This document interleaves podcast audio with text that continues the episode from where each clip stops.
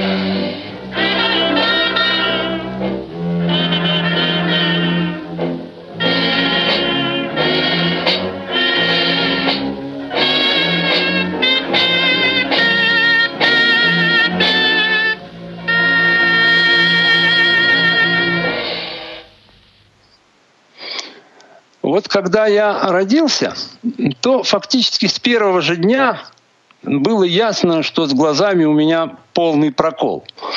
И вот это время, то, что мать находилась, значит, послеродовой в этой самой больнице, она подвергалась, как бы сказать, гуманистическому прессингу на тот счет, что вот э, как вы, двое слепых, вы же с ним не справитесь, откажитесь от него, потом родите еще, он будет уже, скорее всего, зрячим, это статистика – ну, надо сказать, что, видимо, благодаря моей гипертрофированной любопытности и любознательности, я довольно рано узнал это обстоятельство.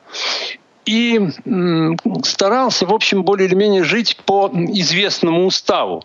Пункт один – мать всегда права. Пункт два – если мать все-таки не права, смотри пункт один – Конечно, чем дальше по жизни, это устав этот соблюдать становилось все труднее и труднее, но я старался по мере сил, иногда, к сожалению, даже вопреки здравому смыслу.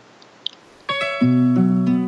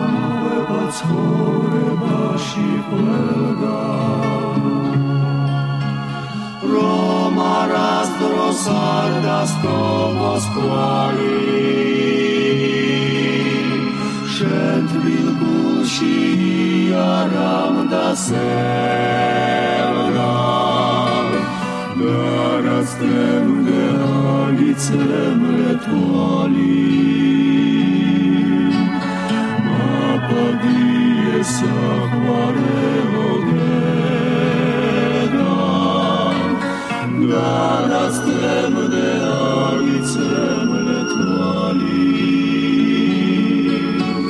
Mapa dies aquarelo dedam. Ранним утром лишь глаза раскрою, Вспомню,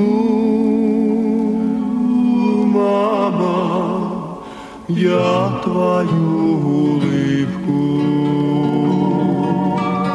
Песню колыбельную припомню,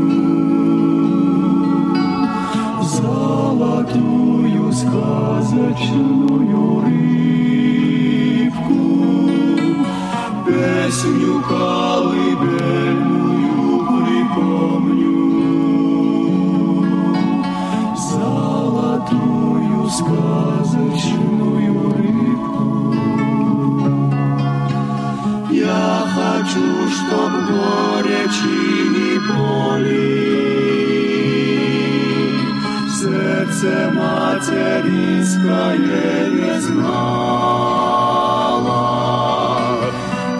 Если заставлял тебя я плакать,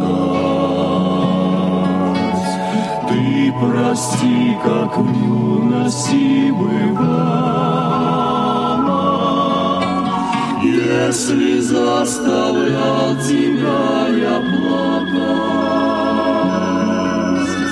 ты прости, как в юности бывало.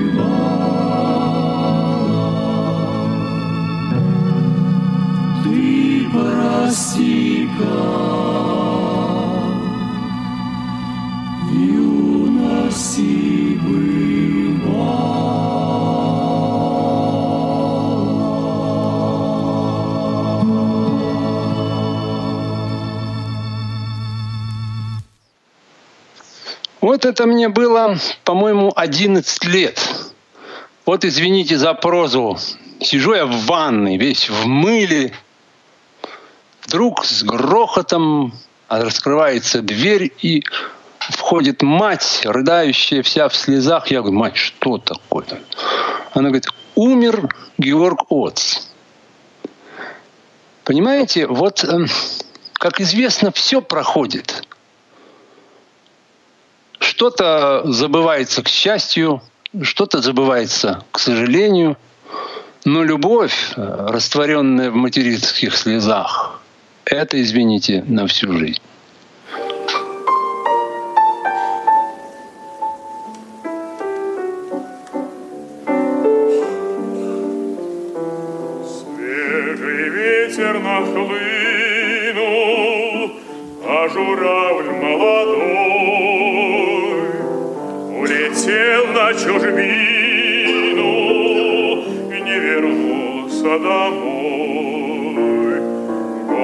мы мчались и мчались, и в немилом краю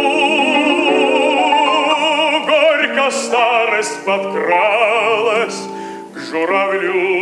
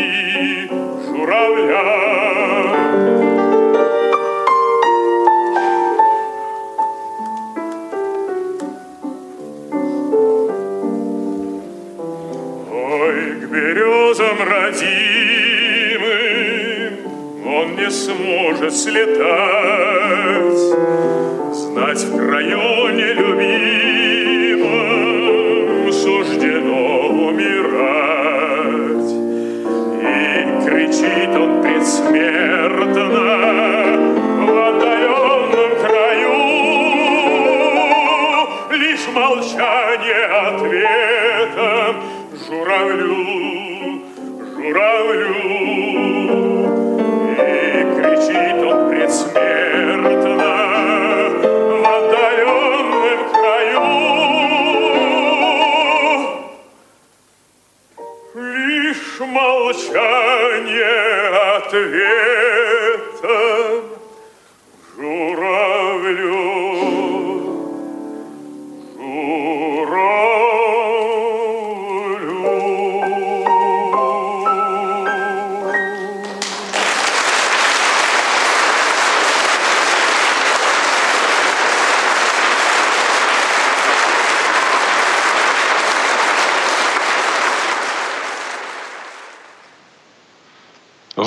Когда-нибудь слышали, как в два молотка забивают клинья в цинковый гроб? Да, не дай вам Бог услышать звуков сих, особенно если вам всего 20 лет, и дело происходит за 2000 верст от дома, и в этом гробу ваш коллега и старший товарищ. Ну, действительно, когда в 1984 году мы приехали с оркестром в Геленджик, и буквально на второй день скоропостижно скончался наш барабанщик Юра Соколов, то вот мне тогда идеалисту, такому вполне себе сформировавшемуся, было совершенно непонятно. Неужели вот после этого мы будем продолжать играть вот свои танцульки? То есть я не понимал тогда еще, что там, где затрачены какие-то деньги, особенно казенные, ну нет уже места эмоциям, нет места каким-то нравственным категориям. Ну и вообще, денежные отношения, они только изредка совпадают с человеческими отношениями. Ну а смерть – это, как сказал поэт, то, что бывает с другими. Так что спи спокойно, дорогой товарищ. А у нас, извини, брат, дискотека.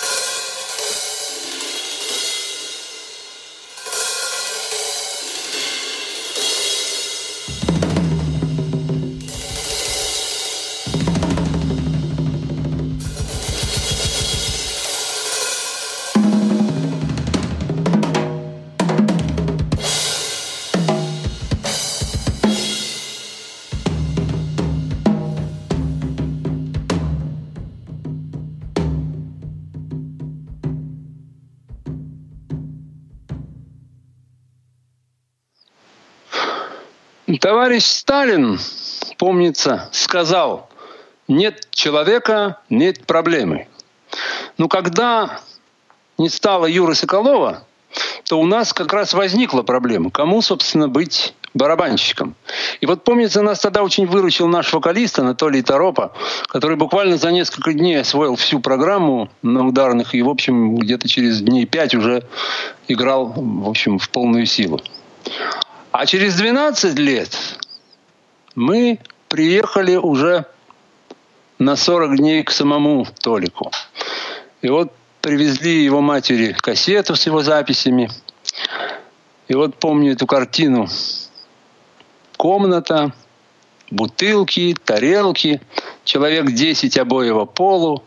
Все ревут, не стесняясь. А Толян, стервец такой, поет и поет, никого не щадя.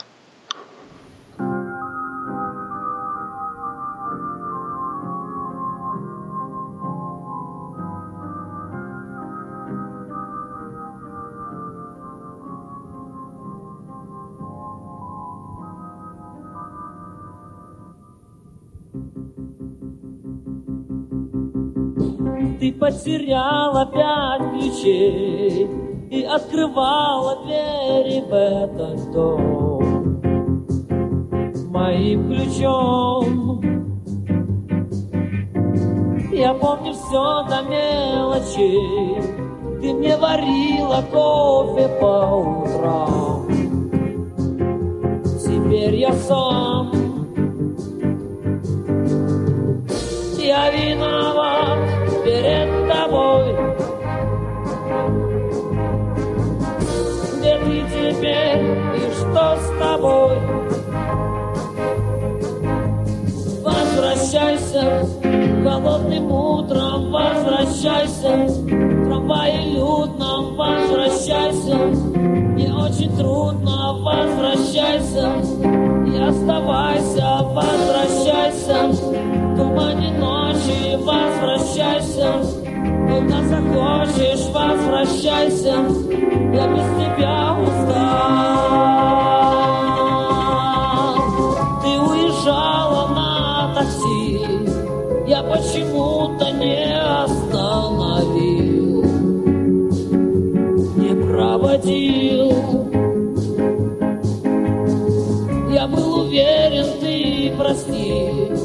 Что среди ночи в темноту и в дождь ты не уйдешь.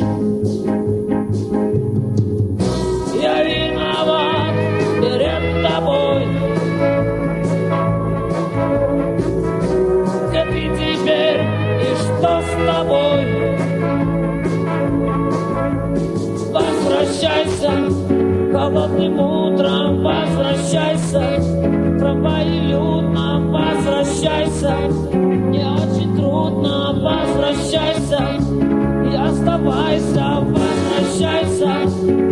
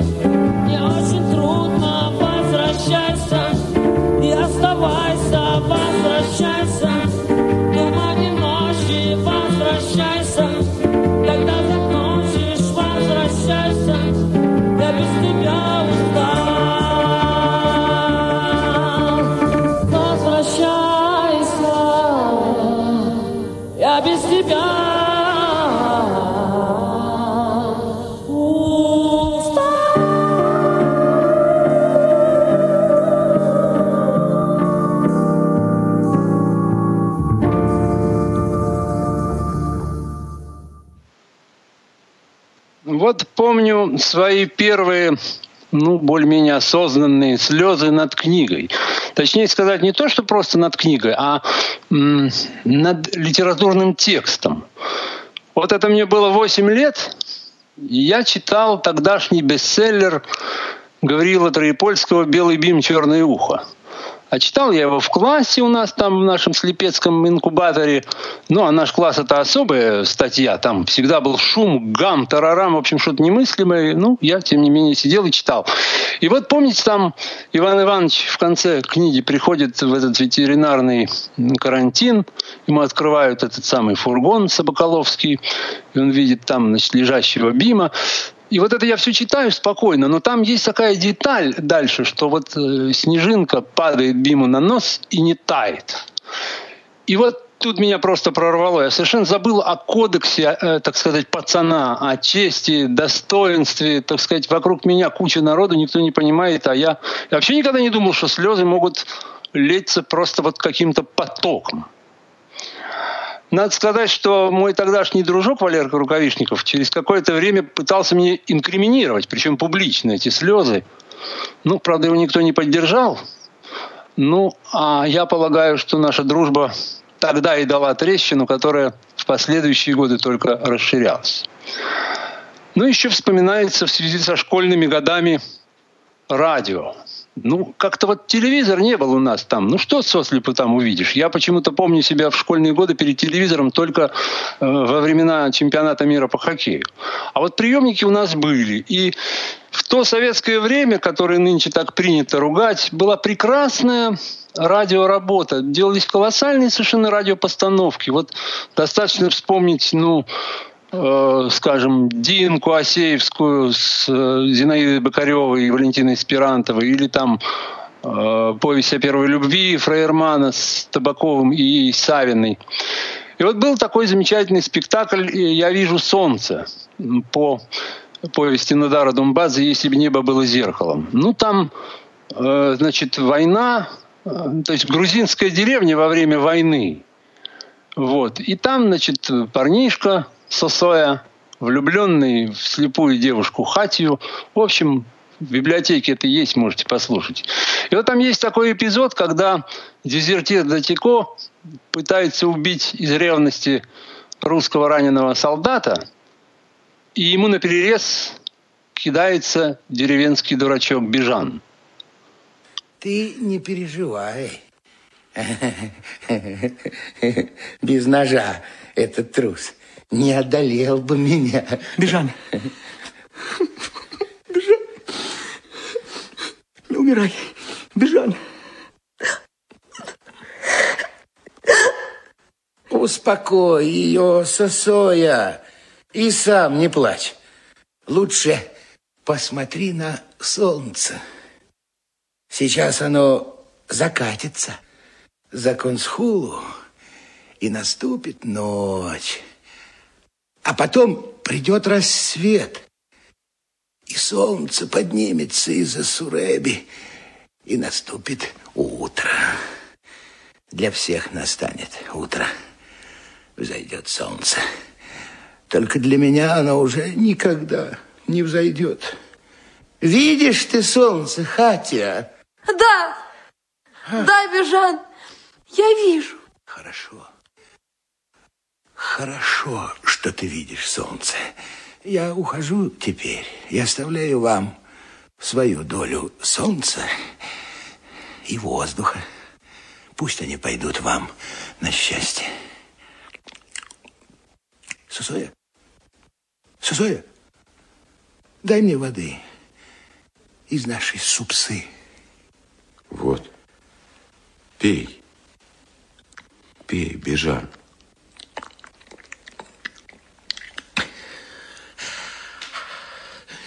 Сузоя! Сузоя! Мальчик! Куда ты ушел? Здесь. Я здесь, Бежан. Ну, разве ты не видишь? Здесь я. Не вижу. Не вижу, Сосоя. Не вижу. Ведь солнце зашло, мальчик? Нет, нет, а? Бежан. Не зашло еще солнце. Ты что? Но я больше не вижу солнца! Нет!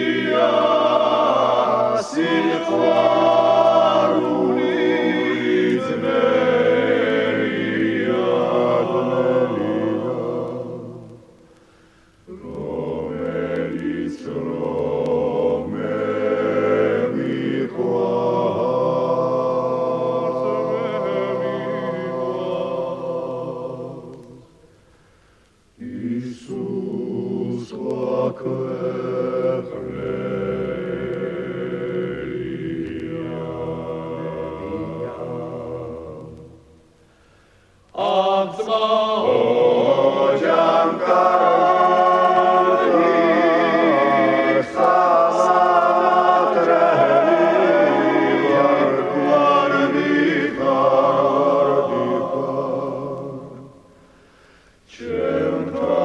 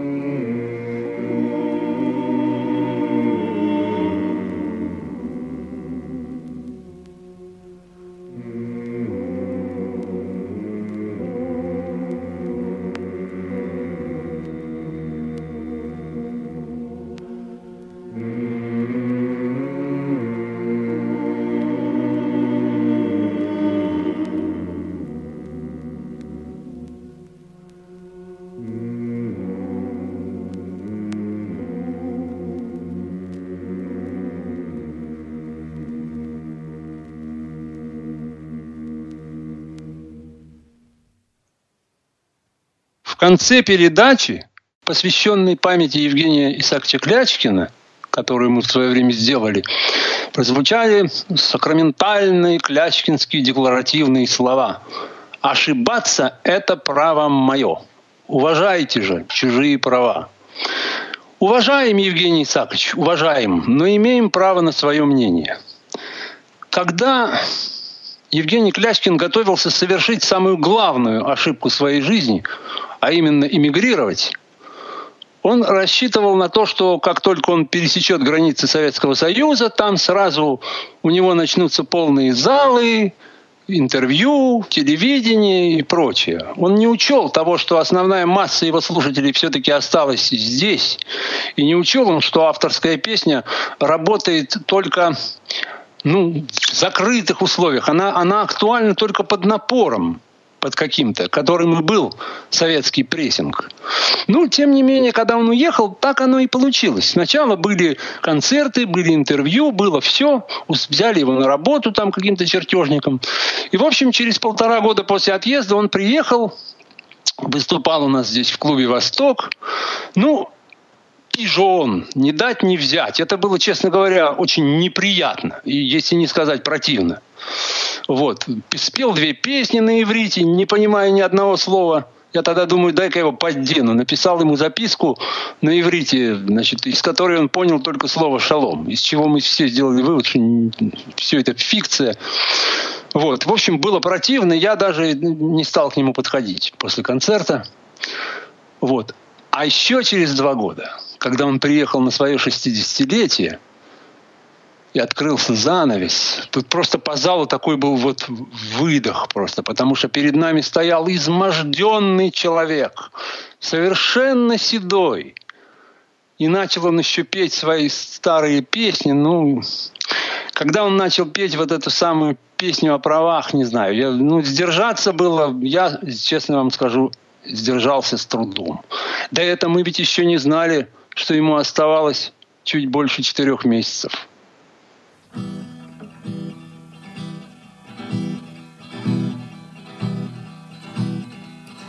Ты, наверное, права. что об этом молчишь. Это ж просто слова, разве в них углядишь, как не гляди?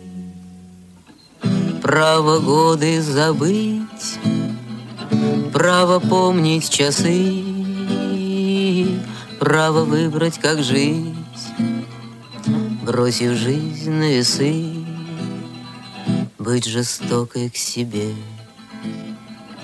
говорить про кино и в подушку реветь, только ей все равно, имеешь ли ты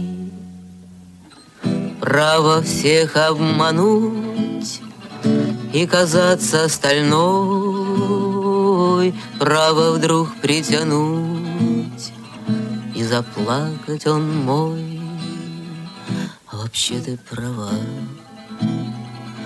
это просто слова.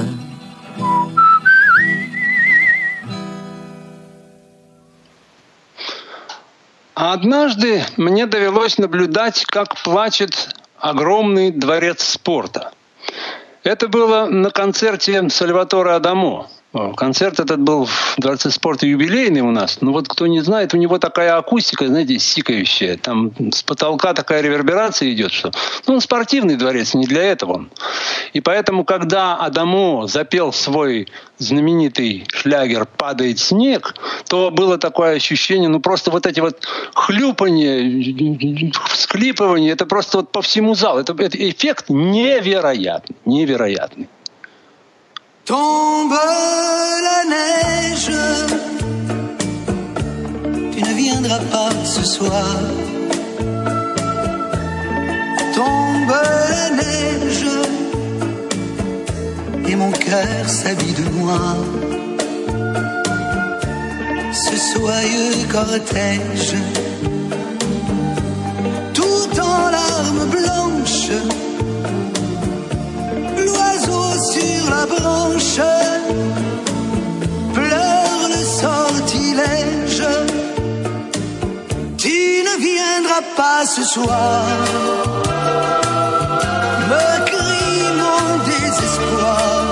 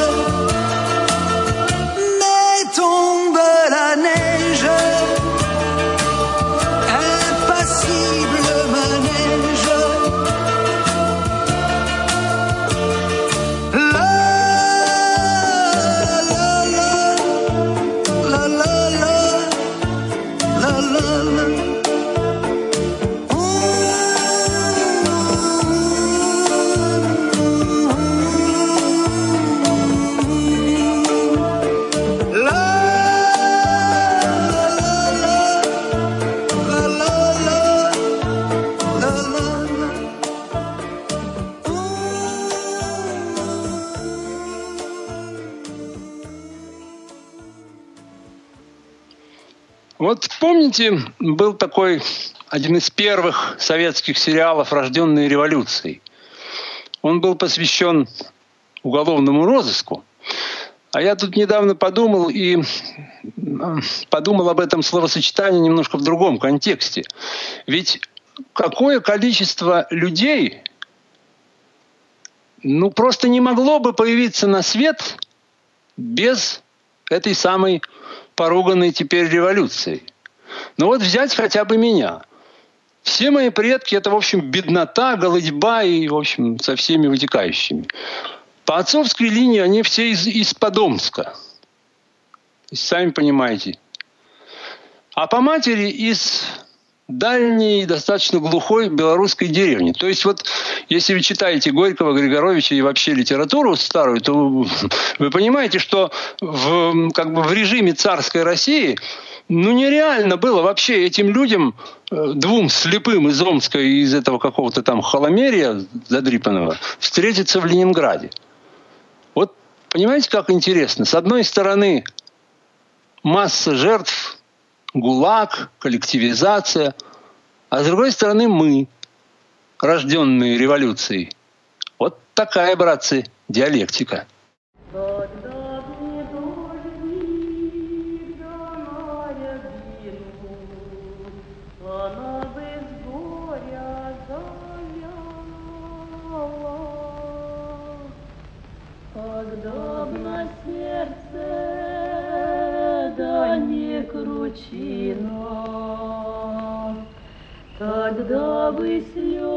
Я не знала.